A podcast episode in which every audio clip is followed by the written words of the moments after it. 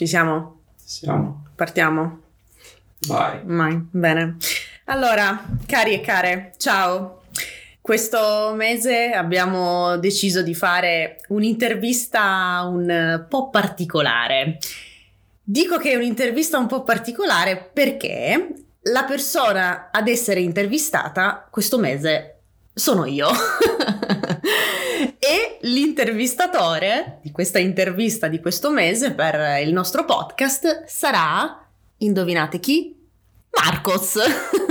Sono io. Eccolo qua, è qui Marcos vicino a me. Abbiamo deciso di fare questa intervista per due motivi. Uno perché così finalmente ascoltate la voce di Marcos che non è mai stata udita da orecchio umano sul, sui canali di Lernilango perché Marcos lavora sempre dietro le quinte e il suo contributo è fondamentale perché senza il lavoro di editing di Marcos e di gestione della piattaforma, miei cari e mie care, tutto quello che vedete sui canali di Lernilango non esisterebbe perché io non capisco un cavolo di tecnologia. Confermi Marcos?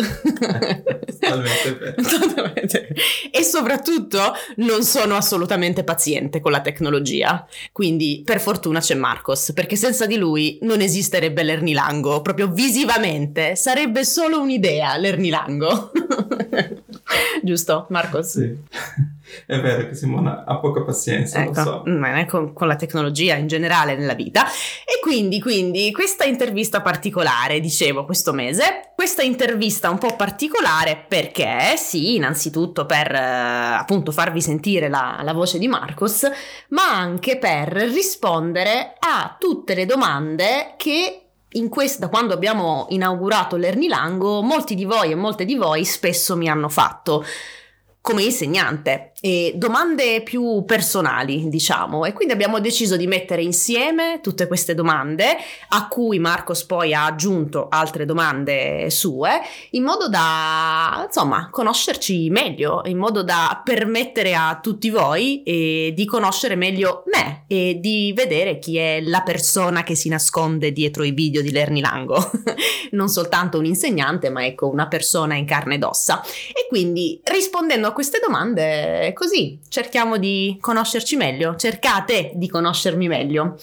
E niente, quindi per fortuna io e Marcos siamo adesso fisicamente nello stesso posto, perché io sono venuta in Inghilterra, qui dove Marcos vive, a Peterborough. Scusate inglesi che mi ascoltate se ho pronunciato male questo, questo nome. Sono venuta qui da Marcos perché stiamo lavorando a, al nostro prossimo progetto e stiamo cioè registrando i primi video del, nos- del primo modulo del corso di grammatica avanzata che inaugureremo a breve. Quindi siamo qui insieme per lavorare a questo prossimo bel progetto di Lernilango e quindi abbiamo approfittato di di questa cosa, appunto, di essere una delle poche volte fisicamente nello stesso luogo per fare questa bella intervista. Quindi adesso smetto di parlare. Tanto poi ricomincio tra un po'. E niente, quindi aspettiamo le domande di Marcos. Vai Marcos, tocca a te. Sì, Forza. sì, sì. Partiamo dalla prima domanda, vediamo che cosa mi chiedi per iniziare. Ok, prima questione. Ma perché diventare una professoressa di italiano per stranieri? C'è Mm. qualche differenza? Mhm, bene, allora, innanzitutto io quando ho deciso di diventare insegnante non avevo assolutamente in mente né conoscevo l'esistenza di questa professione di italiano per stranieri. Quando ho deciso di diventare un insegnante volevo insegnare nella scuola italiana, scuola media o scuola superiore, in generale materie umanistiche. E per materie umanistiche intendo storia, geografia, letteratura, lingua italiana e basta, queste. E poi quindi sono partita così. Poi all'università ho conosciuto una, una mia amica che appunto lavorava come insegnante di italiano per stranieri e grazie a lei ho conosciuto questo mondo. Lei lavorava principalmente con gli immigrati ed era anche stata in eh, Tunisia per lavorare in una scuola italiana perché in Tunisia si studia tantissimo l'italiano. Era stata in questa scuola italiana per insegnare l'italiano appunto agli stranieri e tramite lei ho conosciuto questo mondo immenso dell'insegnamento della lingua e della cultura italiana e quando lei mi raccontava quello che faceva, gli scambi culturali che c'erano in classe, quando appunto si insegnava sì l'italiano, ma poi c'erano momenti in cui c'era davvero uno scambio culturale fra la cultura italiana, i confronti culturali.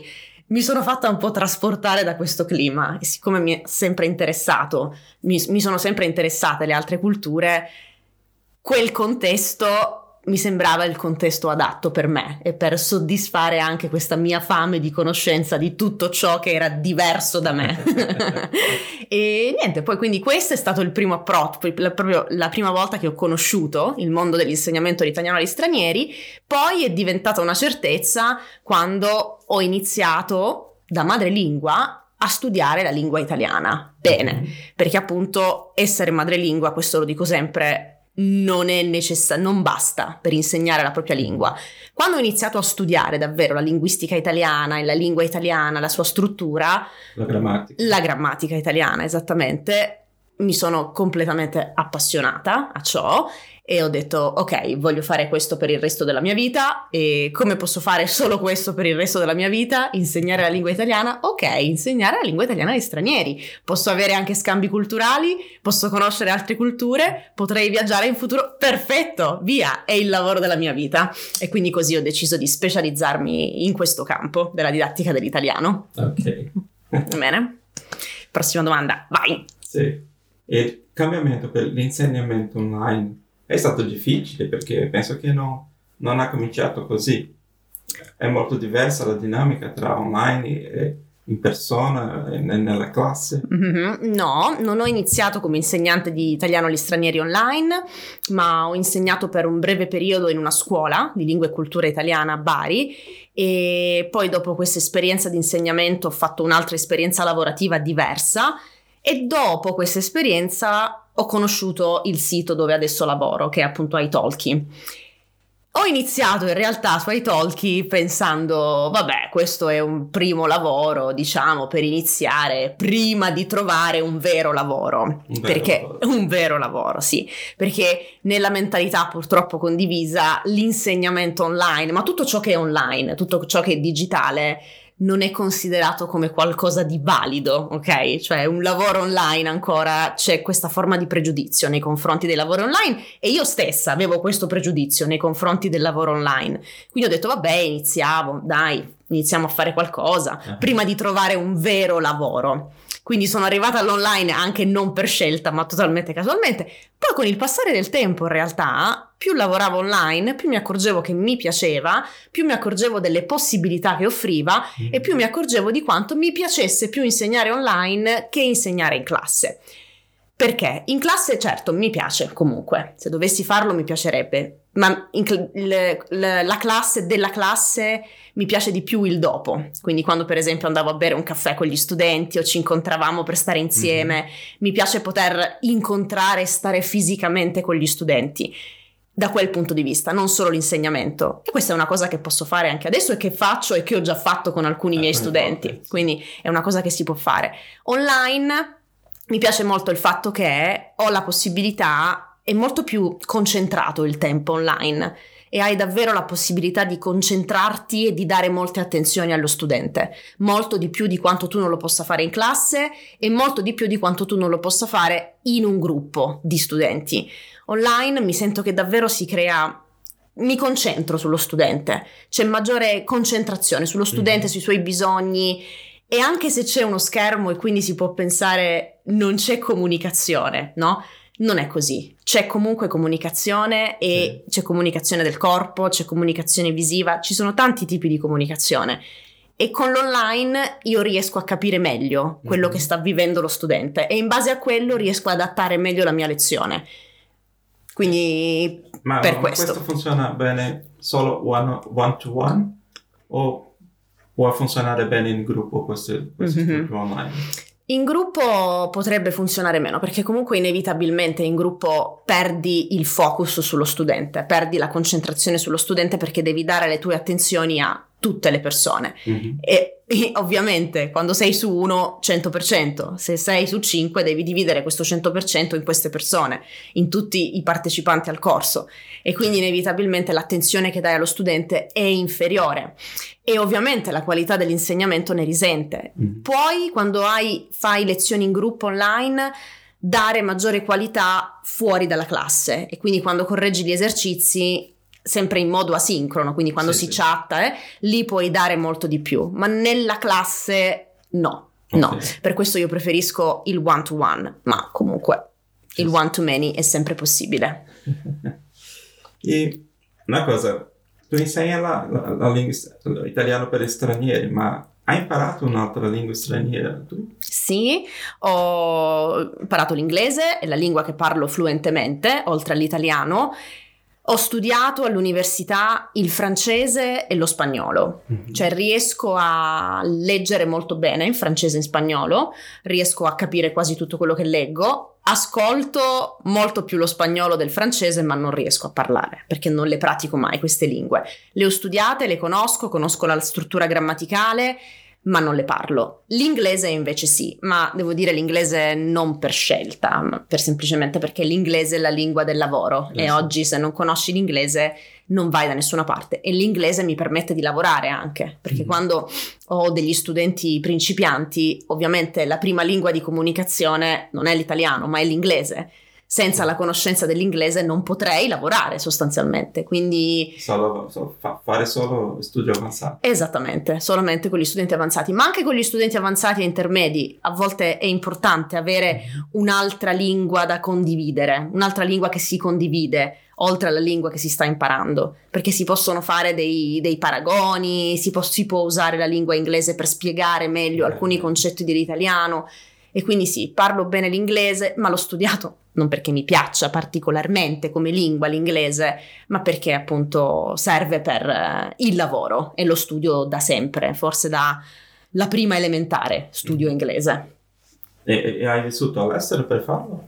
Ho vissuto all'estero, allora, ho fatto delle esperienze di vacanza studio quando ero, più, uh-huh. quando ero adolescente, ho fatto due volte la vacanza studio e poi sono stata per due mesi a Cambridge. Ho studiato, ho fatto un corso di lingua inglese intensivo e ho vissuto all'estero per, per, due mesi. Questo è stato il massimo del tempo passato all'estero, togliendo l'altro mese, uno dei mesi più belli della mia vita, che ho passato viaggiando per l'Europa quando ho fatto oh, l'Interrail. Questa sì. è stata una sorta di vita all'estero, diciamo. Eh sì. Sul treno, senza una fissa dimora, però è stato il, il secondo periodo più lungo che ho vissuto all'estero ed è stato bellissimo, completamente. Cambridge, oggi abbiamo fatto una visita. Esattamente, siamo tornati a Cambridge ed è stato molto emozionante per me ritornare a Cambridge, molto molto emozionante, anche se sì, era una situazione completamente diversa. Quando sono arrivata a Cambridge mi ero appena laureata, poi sarei dovuta partire per questo primo lavoro in Irlanda che ho fatto e quindi era un po' una fase incerta della mia vita, in quel momento quando sono stata a Cambridge, non c'era nulla di definito ancora, era tutta una possibilità, tutto un forze e poi tornandoci adesso con tutte queste belle cose che sono successe, insegnamento online, ho incontrato Marco che era un mio studente, attenzione, cioè Marcos era un mio studente, è stato un mio studente.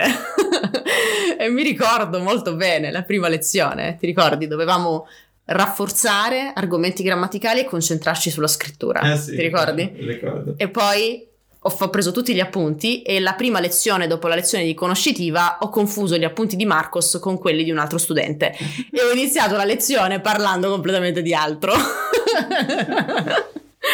e noi ci siamo conosciuti così e poi abbiamo messo insieme le nostre idee, progetti, progettini con il digitale ed è nato Lernilago. Quindi fare questo paragone Cambridge 2019 Cambridge adesso, 2021, è molto interessante vedere quanta acqua è passata sotto i ponti. Molto bello. Eh, cambiare un po' la Ok, per cambiare un po' il tema, ti piace viaggiare, stare lontano da casa, vivere, vivere all'estero, non lo so. Mi piace viaggiare, sì, mi piace viaggiare, mi piace tantissimo Vivere lontana dall'Italia? non credo ancora, vivrei lontana del, dall'Italia. Mi piace tanto viaggiare? Sì, questo indubbiamente è una costante, sarà sempre una costante nella mia vita. Mi piace, mi piace proprio il sentirmi in viaggio, non è mhm. tanto, è proprio que- que- quella sensazione, ah, sono in viaggio, è molto difficile da spiegare, ma mi piace tanto, questo sì, però dopo un po' devo tornare in Italia, non riesco a, non riesco a vivere lontana dall'Italia ancora, chissà, la mia fase di crescita potrebbe cambiare qualcosa, ma al momento no, assolutamente no. Ti, manca, ti mancherebbe. Mi mancherebbe l'Italia, mi, mi, inizia a mancare l'Italia e soprattutto cosa che ho realizzato nell'ultimo periodo della mia vita, mi mancherebbe il sud. ho capito che anche se sì, l'Italia certo, ma ho bisogno di vivere al sud, mi piace il caos del sud, non riesco a vivere in un posto che è troppo ordinato, che funziona troppo bene. è una cosa che ho capito. E aspetta, io sono scappata dal sud, cioè quando sono andata all'università, io sono proprio scappata a gambe levate dal sud, lontano quanto più possibile, perché dicevo sempre voglio andare in un posto più civile, infatti ho scelto la Toscana e niente, quindi adesso invece crescendo mi sono accorta che non funziono bene come essere umano proprio se vivo in un luogo troppo ordinato, cioè dove le cose sono troppo precise, dove c'è poco caos, mi serve il caos e il disordine del sud. E quindi ecco, questo è stato un altro grande, grande cambiamento, diciamo, della mia vita, ritornare al sud per dire che sì, mi manca l'Italia, se sono all'estero, se viaggio e mi manca poi, mi manca poi il sud, mi manca sì. tantissimo. Quando ero a Bologna, per esempio, avevo trovato questo panificio leccese.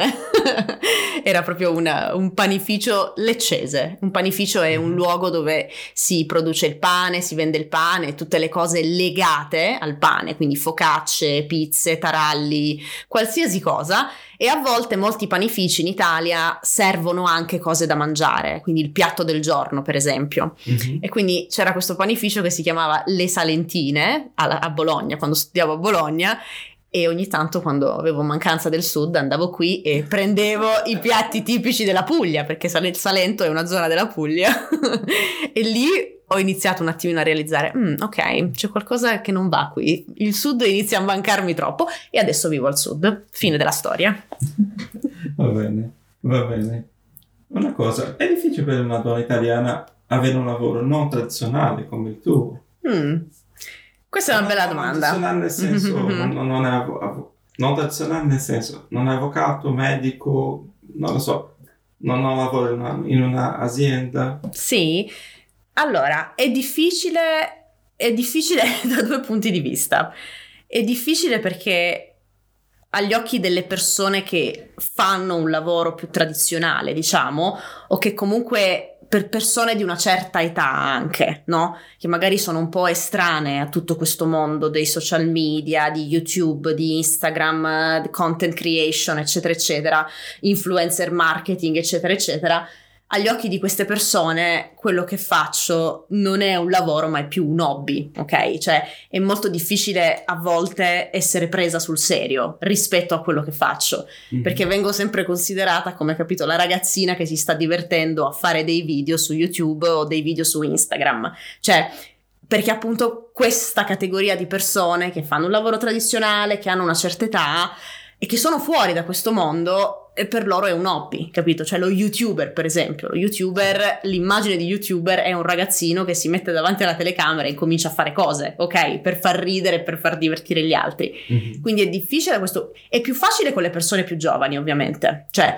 i miei amici o comunque persone più giovani e più semplice, o anche persone di una certa età però che usano questo mondo e mm. sanno quanto è importante anche per imparare il mondo dell'online e del digitale, lì non è difficile essere presi sul serio, anzi, lì cioè, è, è completamente diverso. Quindi è difficile questa cosa qui, proprio avere un riconoscimento no, di ciò che stai facendo, essere riconosciuto come un lavoro effettivo a tutti gli effetti. Dall'altro punto di vista poi c'è anche da parte mia, no? Sì.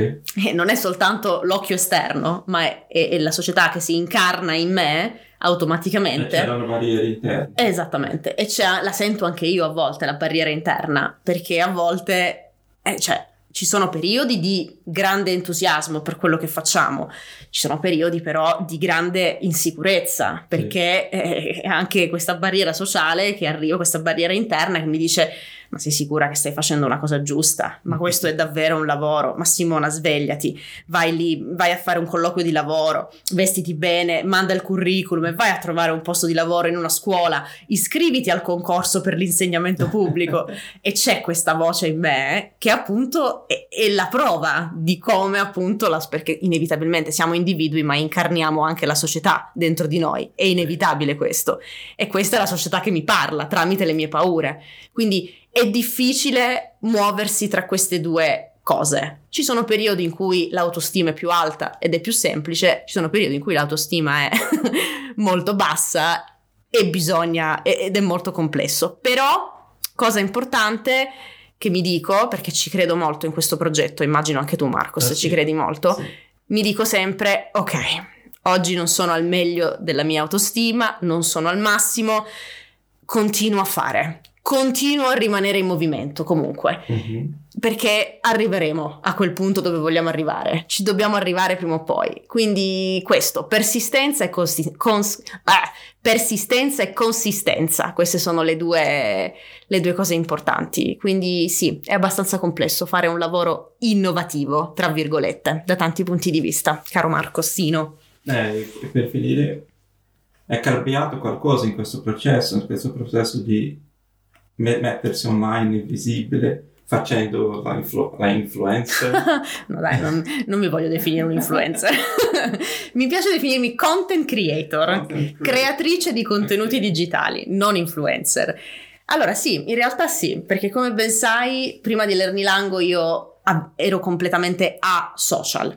Non ho mai avuto un profilo Instagram con il mio nome, ok? Ero su Facebook, ma ho cancellato il mio account Facebook, mm-hmm. quindi non avevo proprio idea del linguaggio dei social network, non avevo proprio idea di cosa significava mettersi davanti a una telecamera e parlare a nessuno, perché sostanzialmente parli da solo quando parli con una telecamera, sì. cioè dall'altra parte ci sono gli altri, ma in quel momento fisicamente non ci sono gli altri. Non avevo idea, zero, e non mi piaceva tanto stare sui social.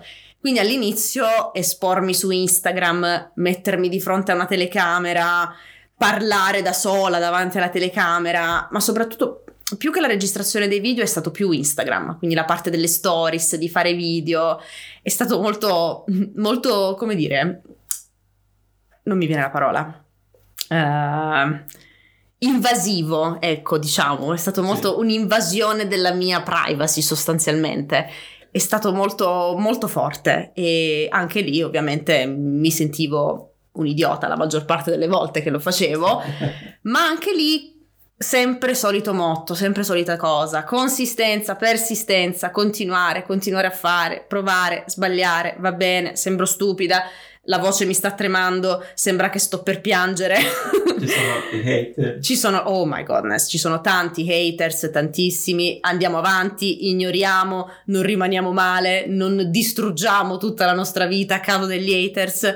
Continuare, continuare e continuando, uno ho imparato a usare Instagram perché non sapevo mm. fare neanche una storia, sì, cioè sì. non avevo idea di come si facesse una storia, come si inserisse il testo all'interno della storia, non avevo la minima idea, pubblicare un post, gli hashtag, ma cos'è questa lingua misteriosa? Non sapevo fare niente, però poi mi sono accorta e poi mi ricordo, ricordo che ho anche pubblicato un post su Instagram quando ho realizzato questa cosa, mi sono accorta che fare questa cosa su Instagram ha aiutato parallelamente la mia capacità di parlare nella telecamera, uno, sì, sì. che penso sia migliorata rispetto all'inizio, vero Marco? Sì. si, può, si può vedere un miglioramento, ecco, ma anche il, il mio rapporto con gli altri. Cioè mi sento nella mia vita di tutti i giorni molto più sicura di me stessa, mm-hmm. mentre comunico con gli altri, molto meno mi prendo meno sul serio, ecco, mi sento meno impacciata, meno vincolata, meno limitata in tutto, nei movimenti, in quello che dico. È cambiato tanto, grazie a Instagram, devo dire. E dicevo quel post che ho pubblicato che vorrei leggervi. Ok. Ora lo vado a trovare perché vorrei leggerlo ed è una, una cosa che ho realizzato. Ad un certo punto, anche quando ho iniziato a fare questo corso, perché ho fatto un corso di digital marketing, e poi alla fine di questo percorso ho, ho scritto questa cosa. E cosa per me impossibile, cioè la Simona di cinque anni fa, se le dicessi che ho fatto questa cosa, mi direbbe no, mm, tu non è vero, non ci credo. Ho pubblicato una mia foto su Instagram, una foto della mia faccia, che non ho mai fatto, mai. E ho scritto questo post. Ora ve lo leggo. Fino ad un anno fa non avevo mai pubblicato una mia foto su Instagram, odiavo i social e criticavo chi li usava. Sono ancora convinta che sia necessario avere dei confini ben definiti tra presenza online e vita offline, ma in questo ultimo anno ho capito una cosa iniziando ad essere più attiva su Instagram. Ho capito che in realtà odiavo i social perché avevo paura di espormi, avevo terrore del giudizio degli altri, mi spaventava l'idea di ricevere commenti negativi. E dopo un anno, eccomi qui. Faccio storie, pubblico post, espongo il mio faccione nei video, pubblico per la prima volta la foto della mia faccia su Instagram e chi mi conosce sa quanto questo sia al di là della mia comfort zone. Il mio motto però in questo ultimo anno è stato ho paura ma lo faccio lo stesso, mi terrorizza ma ci provo comunque. E dunque, caro e cara, a quasi un anno dalla fondazione di Lernilango, pubblico una foto del mio faccione per dirti di fare le cose anche se ti spaventano, anche se ti fanno paura, perché ti assicuro che prima o poi diventeranno sempre più piccole e meno minacciose. Io sono qui con te per aiutarti a rendere l'apprendimento dell'italiano meno spaventoso. Alla prossima lezione. Quindi questo post che, che è stato proprio il momento in cui ho realizzato sì. perché non lo facevo prima e cosa era cambiato grazie a Instagram che odiavo così tanto. Mm. Quindi niente, questo, questo, mio caro Marcossino. Io direi con questa cosa finale come c'è una cosa in inglese che dice, questa frase inglese che dice do the shit that scares you, you know? che mi piace tantissimo e che non si può tradurre in italiano perché tradotto in italiano sarebbe fai la merda che ti spaventa. No, è, è veramente orribile la traduzione. No, non la traduciamo così, però concludiamo questa intervista a me dicendo questo. Sì, cari e cari che ci ascoltate, fate sempre le cose che vi spaventano. E perché poi come crediamo io e Marcos, l'universo farà il resto, giusto? Sì, è giusto. È giusto. E niente, e quindi queste sono state un po' le mie storie, un po' spero eh. che mi abbiate potuta conoscere meglio con queste cose e niente, spero di ricevere altre domande da voi eh, in modo tale da creare in futuro un'altra bella intervista. Che dici Marcos? Sì, possiamo fare. Assolutamente. Bene, quindi noi vi ricordiamo in questo podcast che se volete leggere la trascrizione potete andare sul nostro sito lernilango.com e nella sezione servizi troverete tutte le informazioni su come farlo. Grazie per il vostro ascolto e ci sentiamo il prossimo mese con un nuovo episodio del podcast di Lernilango. Ciao! Grazie a tutti e a tutti. Ciao ciao!